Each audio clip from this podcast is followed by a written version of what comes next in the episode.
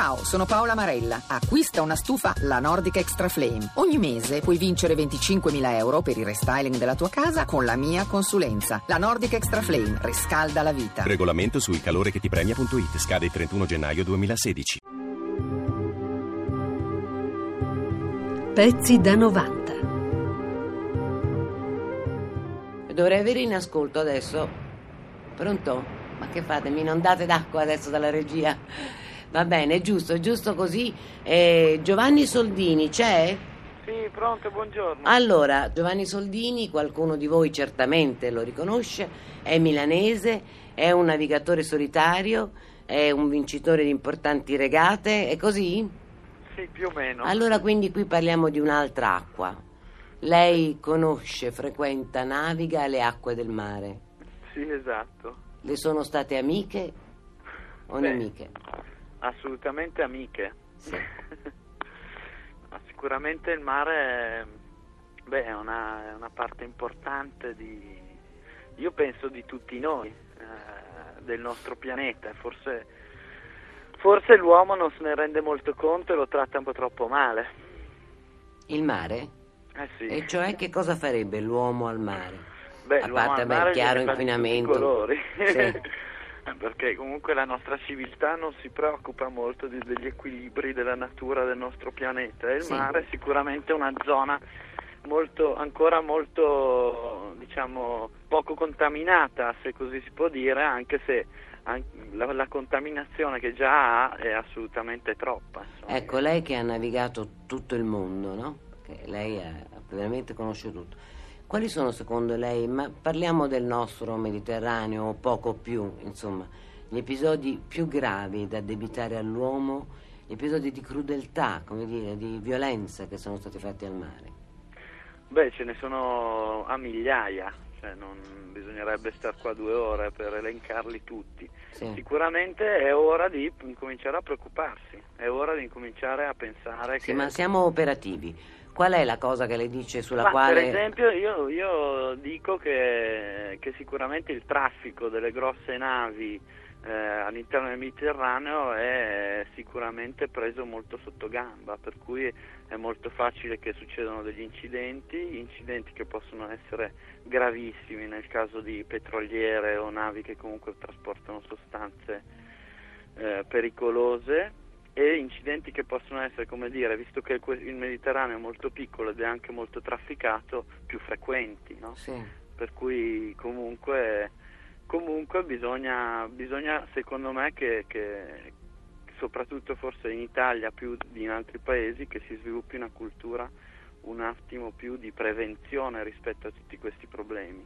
Per esempio mi sembra allucinante che in Italia eh, così eh, la barca intesa come, ehm, come mezzo per andare a divertirsi, a passare le vacanze, eccetera, eh, come dire, l'idea predominante è sicuramente la barca a motore e, invece- e non la barca a vela, che invece è sicuramente un mezzo più così rispettoso dell'ambiente, se non altro. Perlomeno Certo. in vacanza potremmo pensare che consumare meno in fondo non fa male. Sì, non solo consumare meno, ma inquinare meno, naturalmente, con la Certo, consumare in meno vuol dire chiaramente anche inquinare meno. no? Avvocato, mangia tutto. Buon appetito, pesce. Su, mangia, finché la puntaguzza del ramo ti penetri nel cuore e ti uccida. Poi vieni a galla, dolcemente, e lascia che ti pianti la fiocina nel corpo. Ma quattro ore più tardi il pesce nuotava ancora verso il largo, tirandosi dietro la barca. Ed il vecchio non mollava mai la lenza. Che pesce per tirare così, pensò. Deve tenere la bocca serrata sul filo. Vorrei poterlo vedere almeno una volta per sapere con chi ho a che fare. La terraferma è scomparsa, ma non ha importanza, pensò. Per tornare mi regolerò con le luci di Havana. La pellicola, tratta dal romanzo di Hemingway, racconta del millenario rapporto tra l'uomo e il mare, una sfida continua che sia per la sopravvivenza attraverso la pesca o per la sete di avventura e di conoscenza dei grandi viaggiatori che hanno solcato gli oceani nel corso dei secoli. Una sfida che si rinnova con le grandi traversate sportive in barca a vela, come quella portata a termine da Giovanni Soldini sulla vecchia via dell'Oro. 13 miglia 225 eh, da New York eh, alla baia di San Francis- Francisco in eh, soli 47 giorni, 10 in meno rispetto al precedente record stabilito nel 1998 dal francese Yves Parlier. Il navigatore italiano ci racconta la sua avventura al microfono di Paolo Zauli. Gente di mare che se ne va dove gli pare, dove non sa. A sette giorni eh, dalla grande impresa, da quale immagine vogliamo cominciare? Dal Golden Bridge una gran bella immagine, una bella avventura, eh, una bellissima storia umana perché comunque ho navigato con otto persone eh, tutte speciali, è una bella soddisfazione sicuramente. Vivere appunto 47 giorni in nove persone eh, su un 70 piedi, come si superano le difficoltà? Superano tutti insieme perché comunque si ha un obiettivo e un obiettivo comune molto forte per cui eh, si affrontano e si superano senza grossi problemi. Navigare in solitario o dividere l'avventura in compagnia? No? Le, eh, entrambe le esperienze lei le ha vissute. Quali sono gli insegnamenti che uno ne trae, le diversità? Diciamo che in solitario c'è un rapporto molto speciale con la barca, perché quando uno è da solo impara a, a interpretare ogni minimo rumore, so, anche solo i movimenti della barca, dicono delle cose, no? E quando navighi tanto tempo da solo impari a sentire la barca anche mentre dormi. Mentre in equipaggio eh, c'è tutto questo tensione, questo rapporto intenso è spostato sulle persone, per cui impara a capirsi, a vedere anche il punto di vista degli altri e, e soprattutto si condividono dei momenti forti, quindi sono cose che comunque legano. La terra e il mare possono essere due modi diversi di vedere la vita? Non lo so, non credo.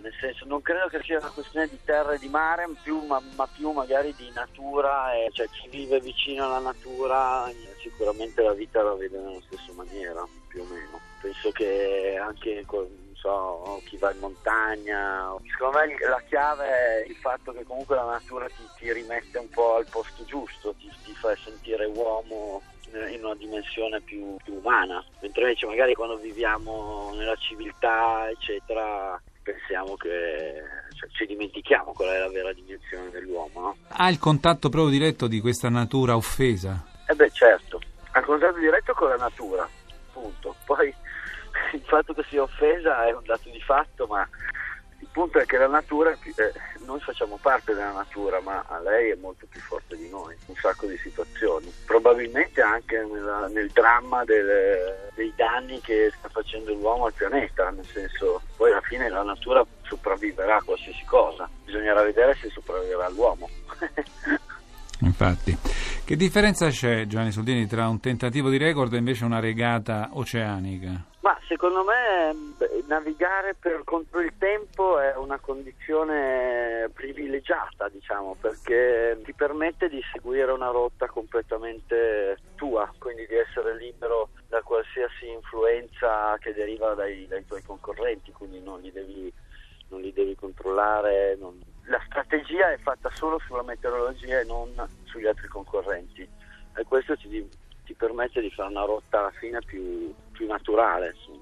Come definisce la parola limite per le imprese dell'uomo? O in altre parole, esiste un limite oltre il quale non, non è possibile andare? Beh certo, esistono moltissimi limiti. I limiti appunto sono quelli che uno si può avvicinare ma non è che li può superare. Poi può, ognuno può superare i propri, i suoi limiti di un po', ma insomma, a un certo punto si ferma.